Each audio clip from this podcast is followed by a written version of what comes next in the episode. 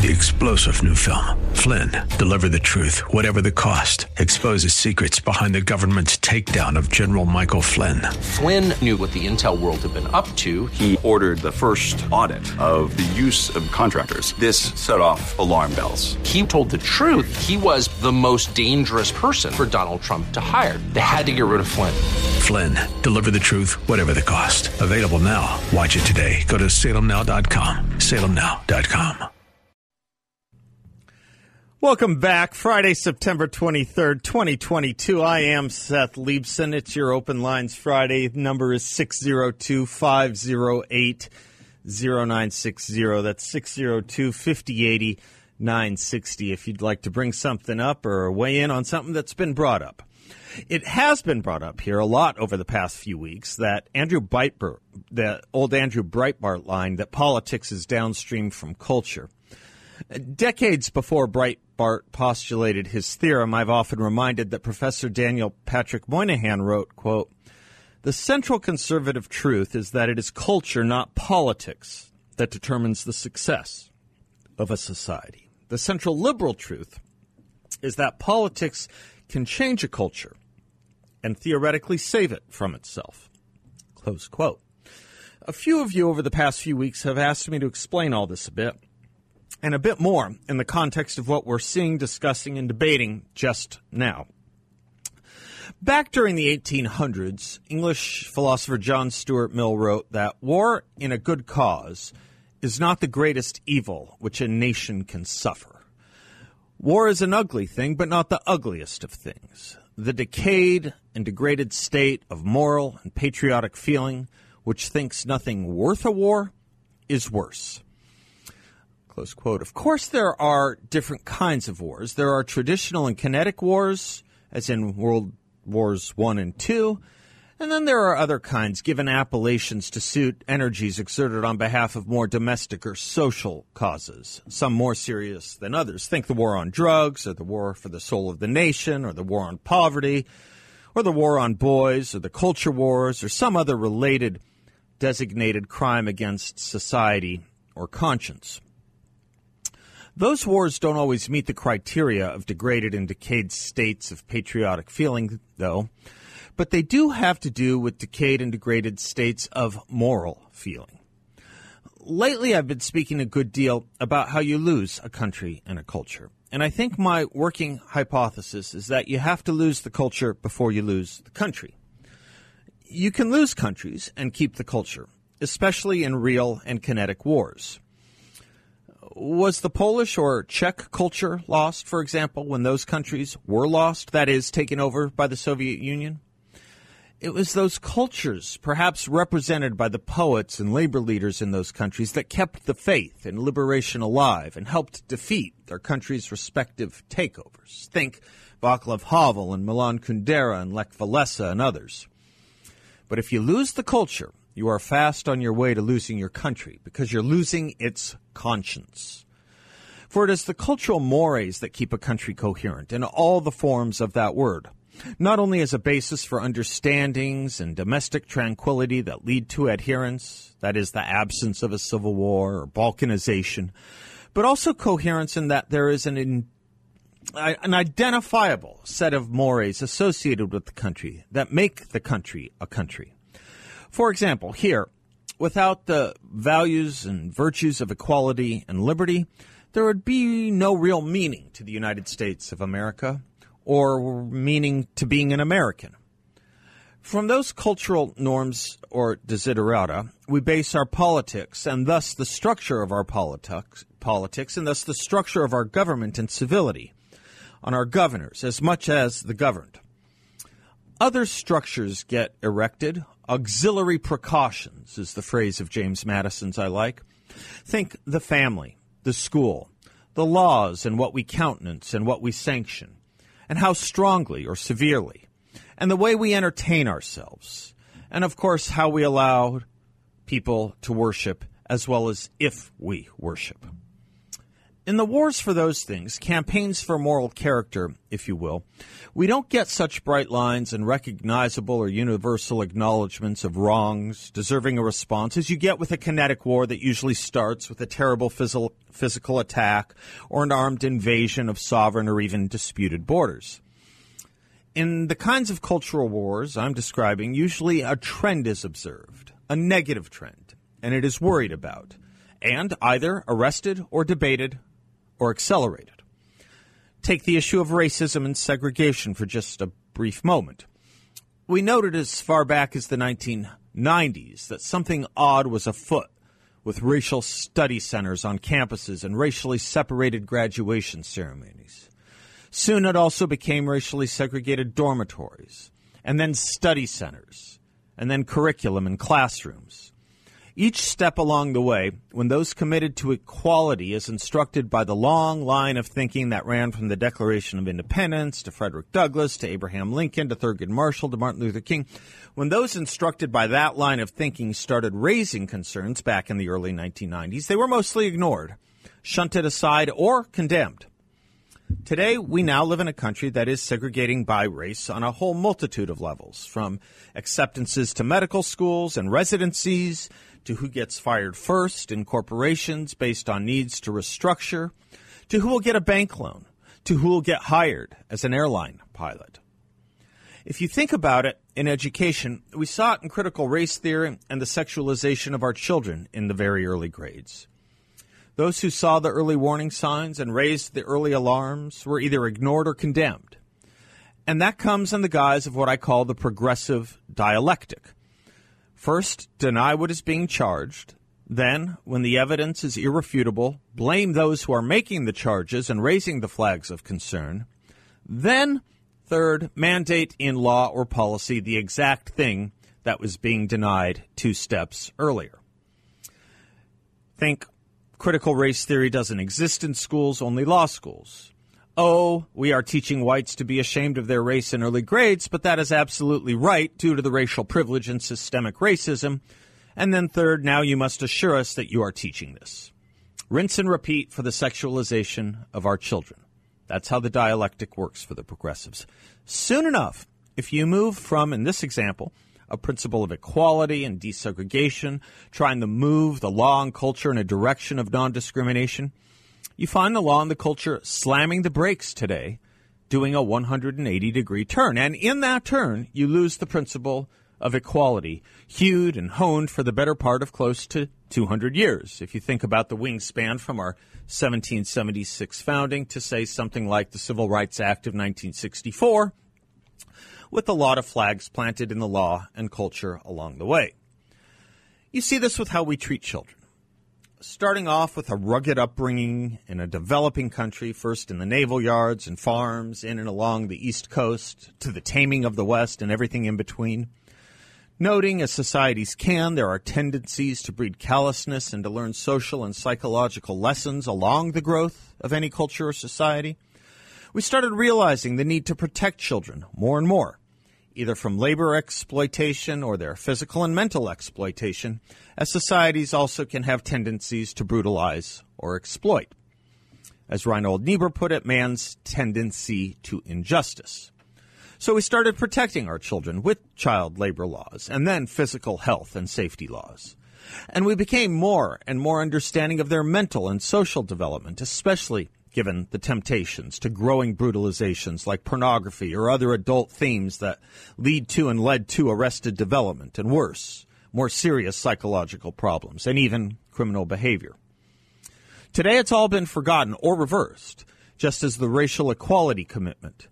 With books and themes being taught and expressed to children that it took decades and decades of social and psychological science to protect against. So now we have books for five year olds, and lots of them, that expose them to confusing and confused sexual themes that two decades ago would have been thought of as age inappropriate and perhaps even illegal as a form of child pornography or at a minimum sexual misconduct. And those books are so far advanced in this direction now that I can't even repeat most of their content over our airwaves because, well, at least for today, the FCC thinks there is something important about our adult, cultural, social, and mental health. All of this in a society that taught itself that how we teach children and the imagery we use with them will matter, for good and for ill. So now we find ourselves in an odd place where a moment ago we expressed disbelief that the racialization and sexualization of our children was taking place. Those practicing it denied it, and now find ourselves in a place where it's mandates or shaming not to racialize and sexualize our children. And we gaze around the country and our culture and continually ask if we recognize either one anymore. When we drive stakes through the heart of our most established norms, customs, desires, aspirations, and laws, you simply cannot maintain coherence or adherence. Those are great words, by the way coherence and adherence. Great words from the Latin to mean sticking together. Too often, we like to say we are one nation with two cultures. There is, however, no common culture anymore, or seemingly even any agreement on what our cultural beacons and guidelines should be or consist of. And that bodes ill for even the thought that we are still one nation. And that's what it means to say that politics is downstream from culture, or that the central conservative truth is that it is culture, not politics, that determines the success of a society. I'm Seth Leibsohn, 602 508 0960. We'll be right back.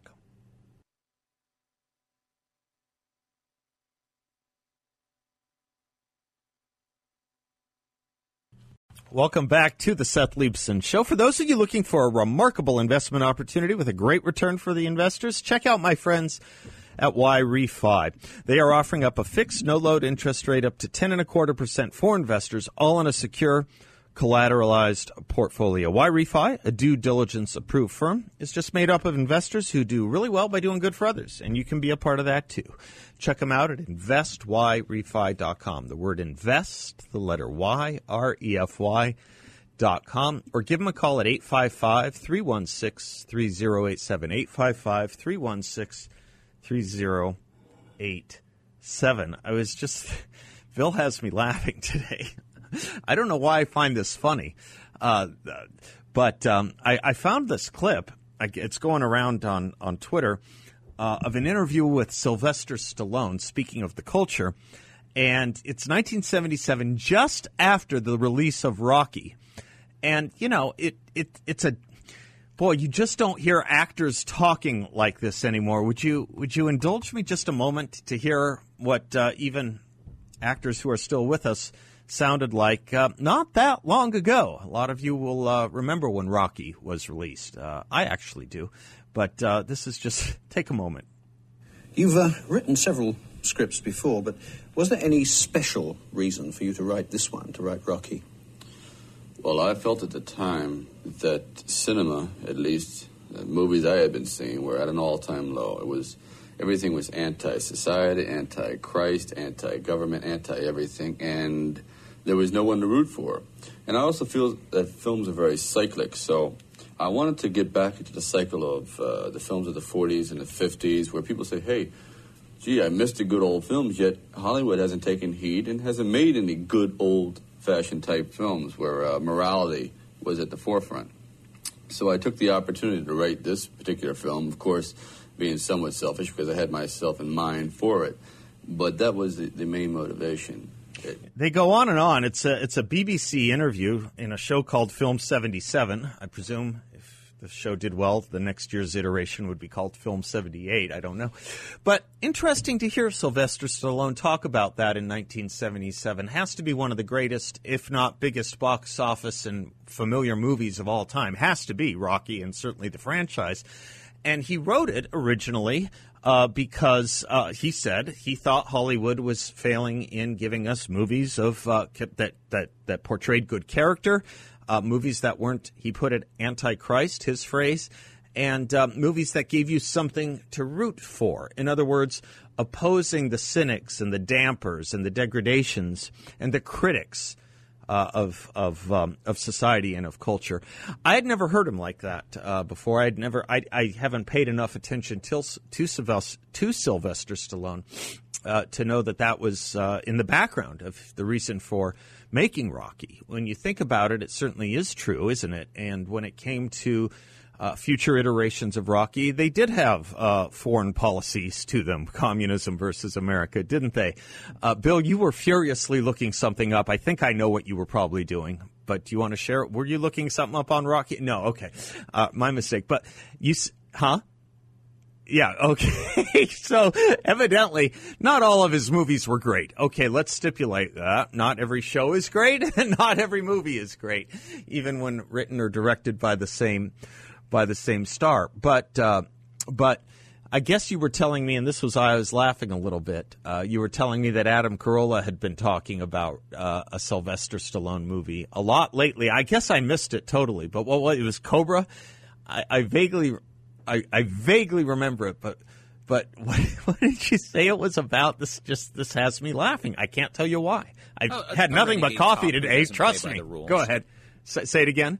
A renegade cop who doesn't play by the rules. About a renegade cop who doesn't play by the rules. okay. so the reason that has me laughing is not only the tautology within that, the renegade cop who doesn't play by the rules, but it just has me laughing is maybe not so unique a cop movie. Uh, when you think about that theme, that's not going to be the greatest seller because it seems like every cop movie or movie about police is about the renegade cop who doesn't play by the rules, right? Everything from Serpico to any Clint Eastwood. I just think that's funny. I don't know why I do. I just think it is. But uh, it was interesting that, uh, to me at least, that that there that there was an interest, even when the culture is in um, even in the culture, when the culture is in a nadir, taking off of what I was speaking about in my first uh, segment, my monologue, there are areas, there are pockets, there are streams uh, running against that countercultural narrative, running against the tide, uh, pushing as hard as it can against the culture, either yelling stop or providing something better and different. Um, and you know what? you got an unleashing in the 80s of a lot of movies like that. So we are now, I think it's fair to say, fully out of the summer and the summer months and summer blockbusters. And I asked you if there was any movie that did that, other than uh, other than Top Gun, Tom Cruise's movie Top Gun, which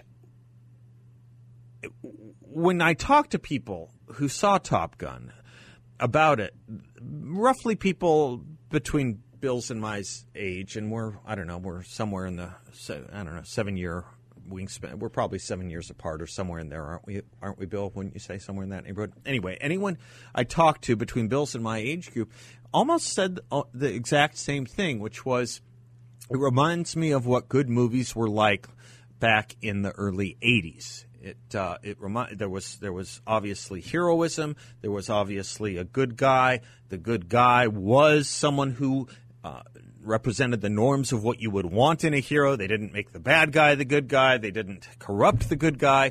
It was just pure good and bad in uh, in an entertaining form. In an entertaining form, which had pockets also uh, of humor and something for you to root against and something to put you on the edge of your seats. Is it too? It, it it's odd to me that when you have an entire industry like Hollywood um, that has been being begged for movies like this for years now. Never mind coming out of you know the COVID shutdowns and lockdowns. It's just been begging for it. Really, only only only one movie could do it. Only one movie dared to try and do it, and it was a star from again in Tom Cruise's case, the early 1980s. It's just interesting when you think about Hollywood versus America, an old theme and best selling book title by Michael Medved, when you just think about Hollywood versus America, uh, you offer people this good stuff. You offer them this great stuff. You offer them these uh, polar choices, these moral categorical choices between good or bad, entertaining and boring, pseudo sophisticated and sophisticated, forces of composition versus forces of decomposition. Medved was still right and is still right today. They show up they still want it. it begs the question who's really in charge of this culture after all. I'm Seth. We'll be right back. Cobretti, do you know you have an attitude problem? Yeah, but it's just a little one.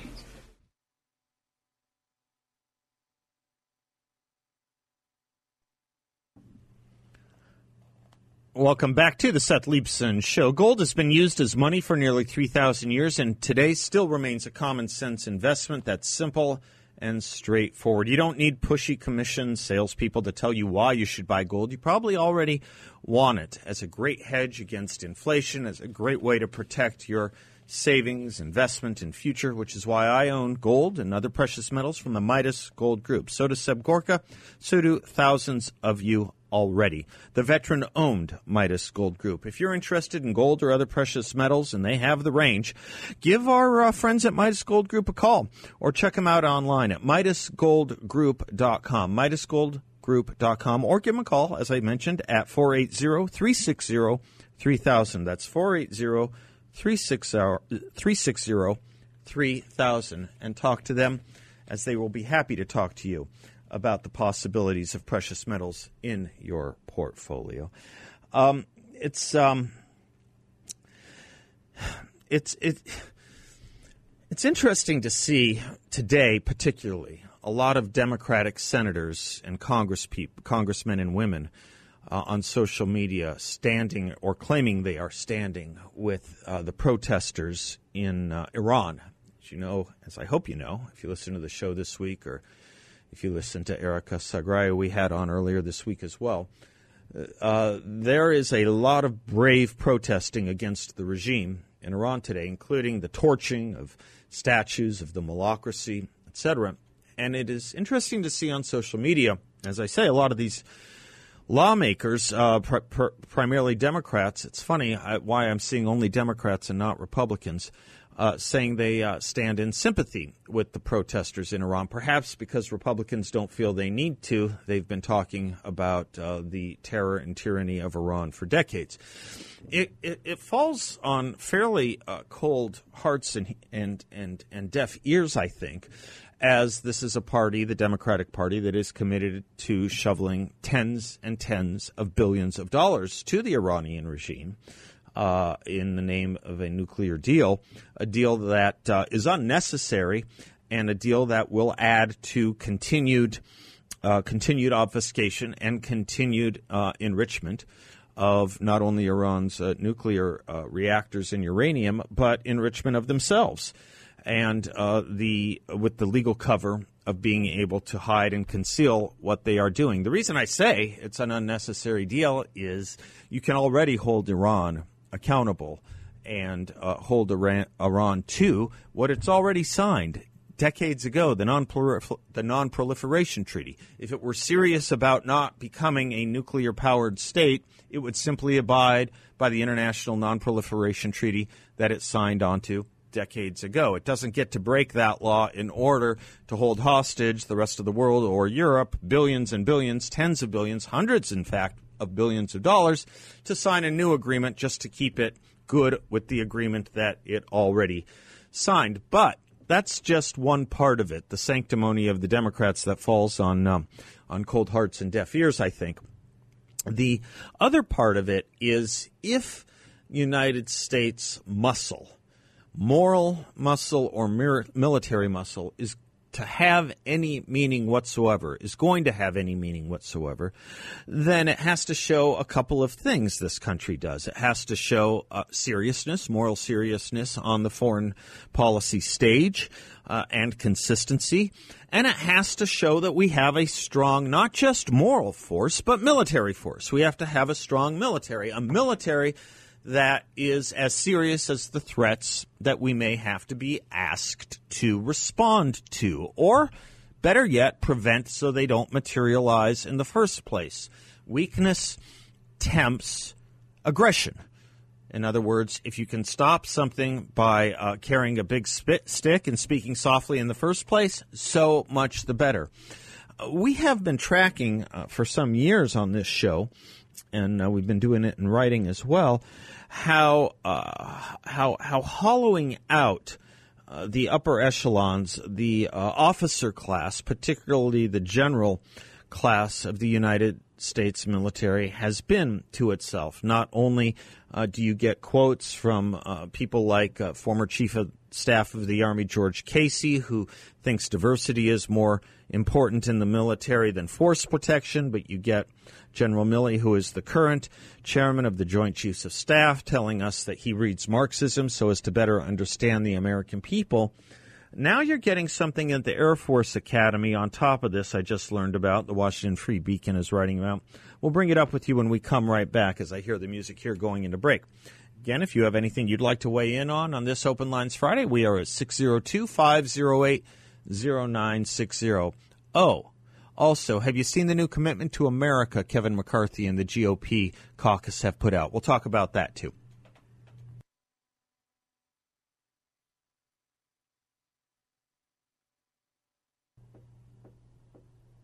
Welcome back to the Seth Leibsohn Show, portions of which are brought to you by Cool Touch Air Conditioning, Heating, and Plumbing, the only company I use for any of those needs. I think I've used them for all of them, as have my friends. And they think the same thing of Cool Touch I do. It really is the best, and they are available to you 24 7. If you have any air conditioning, heating, or plumbing issues, uh, perhaps an inspection, an installation, a break, a repair, you name it, something new installed, something old that needs uh, updating and fixing, Cool Touch is the company for you. You can check them out at cooltouch.us. That's cooltouch.us US or give them a call at 623 748 4942. 623 748 4942. Uh, before I go to the calls, if you're on hold, stay with me. I'll be right with you. I just wanted to complete uh, the latest example of the uh, failure and uh, failing of our United States uh, military at its leadership levels, at its officer class levels. The U.S. Air Force Academy, the Washington Free Beacon is reporting, is training its cadets to use inclusive language that bars them from calling people terrorists or using male and female identifiers, according to an official presentation being used by the elite military school and obtained by the Free Beacon. I don't even want the Pentagon doing presentations like this. Here's the presentation's title Diversity, Inclusion What it is, why we care, and what we can do. It takes cadets through a series of exercises meant to eradicate their use of gender pronouns and reinforce the need for inclusive language that avoids stereotypes, bias, and microaggressions. Can they deal with macroaggressions? Maybe. Maybe can we focus on that instead of worrying about microaggressions? All right, I'm sorry. Let me go to the calls before I get too angry. Mike is in Maricopa. Hello, Mike. oh, you crack me up, yeah, before you go to microaggressions. Seth, I am doing excellent. It's Friday, baby. Yes, it is. Yes, it is.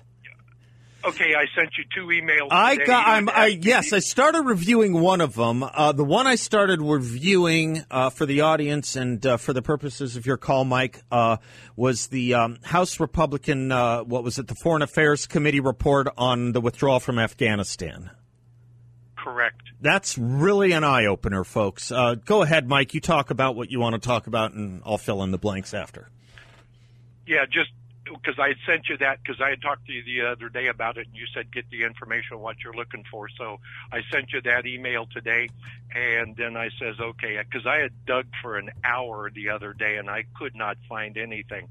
So I and I found a CNN article and it mentioned this. So actually, I went to the House Foreign Affairs Committee Republicans in my search engine and there was one that popped up first and I clicked on that and it wouldn't download just to get to the committee okay. itself and so I backed out went down to another uh, access to there and then I got to there there was a search engine and all I did is typed in Afghan withdrawal report yep. and the thing popped up Good. and and so my I'm I'm glad you got that I sent you that Oh it's uh, an eye opener. you know it's a real Oh, eye yeah. opener I want to commend it to the audience uh, hold on Mike I want to commend it to the audience because as much as I thought I remembered from the promises the Biden administration and Joe Biden himself were making ahead of the withdrawal.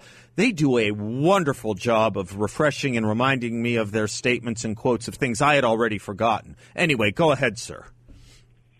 Yes. So for the most part, I noticed that, uh, and yes, I found it in some news articles, but a lot of times they'll have a hyperlink. It says, if you full report, click here. Uh-huh. And I noticed that there was nothing. I just had to dig and look and I just couldn't find it.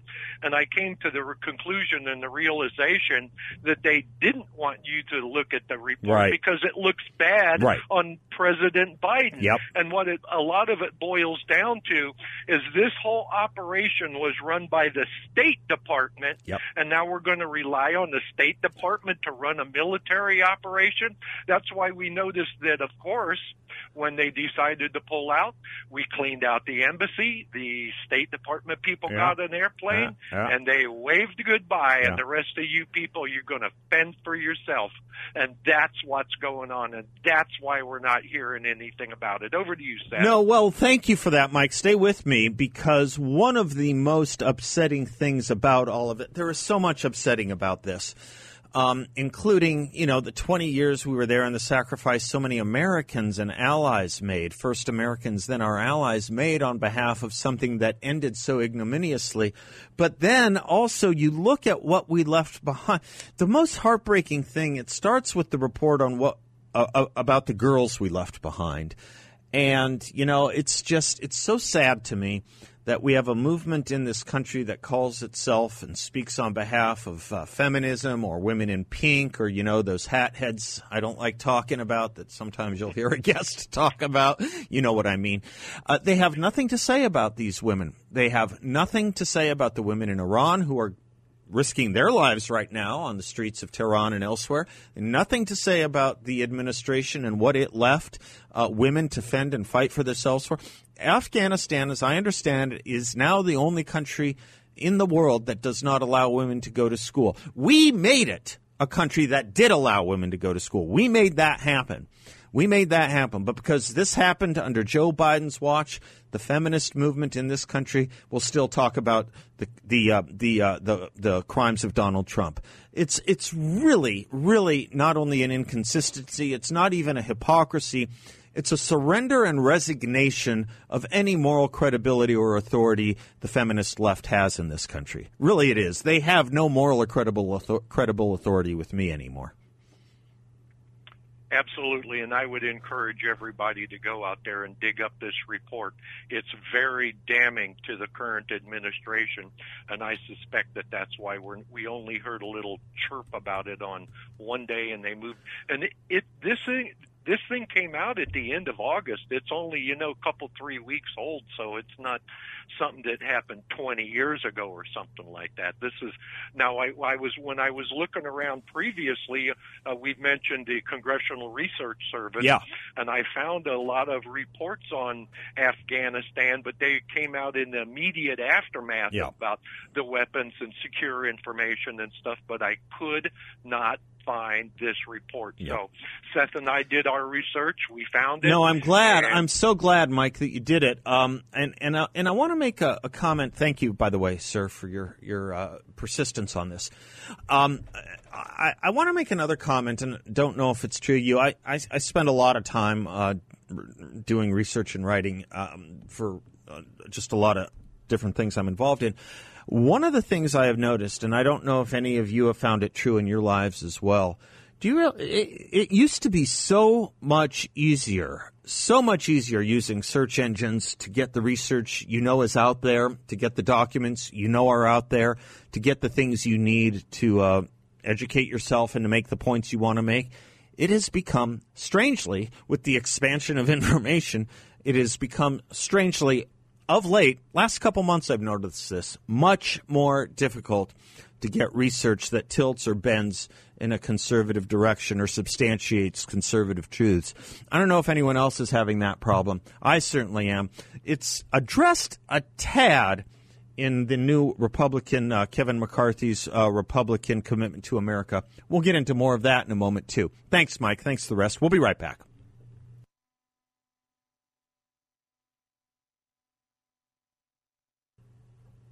Welcome back to the Seth Leibsohn Show. Uh, shorter segment. I just every time I listen to Dennis Prager, I learn something. I learned uh, two things listening. Uh, to him today. It wasn't exactly his show, it was an adjunct to his show. On his show, he was responding to a podcast, a left wing podcast called The Young Turks. They'd been going after him for, uh, I guess, a couple of days. And he restated what he will often state when someone goes after him, which is, uh, Would you like to actually debate it and talk to me and ask me questions rather than tell me in the world what you think I think? And so, to their credit, the Young Turks, these uh, podcasters, at least one of the two of them, uh, I can't remember the female's name, uh, invited him on, and you can hear it on, you can hear and watch it on YouTube, at least the first thirty minutes. And I and I, I learned so much just from that thirty minute uh, debate. This is why the old Socratic method of teaching was so valuable. You could learn a lot through the combat and contest of ideas. One of the best ways to teach. We've gotten rid of it too. Of course, because it was good. We get rid of what works. We get rid of what's good. But anyway, I don't know if any else of you, anyone else in the audience of you, have uh, have seen it or heard it. It just came out. Um, but there's two things I noticed that are really interesting. We all can stipulate that Dennis is very gifted and very smart.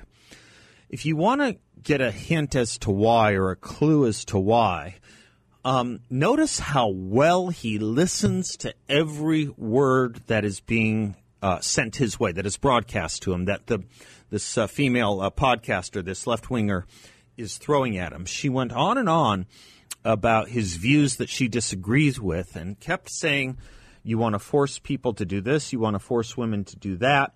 And before he even got to the merits of the this and the that, he said, Can we first just discuss what you mean by force? That I want to force people. And it became a really interesting, slight, not, I, I almost want to say tangent, but it really went to the core of things and how the left and liberals do float these otherwise. Uh, these words that you otherwise might just let pass you by become part of the settled wisdom. Uh, and it was it was just a fabulous fabulous moment of him putting the brakes on on her litany. Let's talk about what you mean force. All I'm doing is suggesting a way of life. I don't have the power of law. I'm not arguing for any change in law. Very interesting. That that was that was point one. Point two. Every once in a while, it does you some good to kind of understand the left wing mindset in watching left wingers when they debate, if they debate, and then rarely on those rare occurrences when they do, what they say and how they see the world as they do. You just watch that debate. You know, they live in two. Ve- we live in two very, very, very different worlds of fact. Of fact, and that came out as well. Um, just, just a couple observations. In any event, I do commend it, um, and. Uh, you can get it on, on any video sharing device or video streaming device that's available to you. I'm Seth Leibsohn. A lot more coming up. Don't go away. Be right back. Three star general Michael J. Flynn, head of the Pentagon Intelligence Agency, knew all the government's dirty secrets. He was one of the most respected generals in the military. Flynn knew what the intel world had been up to, he understood its funding. He ordered the first audit of the use of contractors. This set off alarm bells. The explosive new documentary, Flynn, Deliver the Truth, Whatever the Cost, and covers the facts behind this scandal. Flynn told the truth. He was the most dangerous person for Donald Trump to hire. I find out the worst enemy that I'm going to face in my life is right here in America. They took my assessment and they wanted me to change it. And I was like, I'm not changing it. They had to get rid of Flynn with in depth interviews, archival footage, and never before seen personal records of the man behind the headlines. I just felt like I was drowning. Flynn, deliver the truth, whatever the cost. Available now. Watch it today. Go to salemnow.com. Salemnow.com.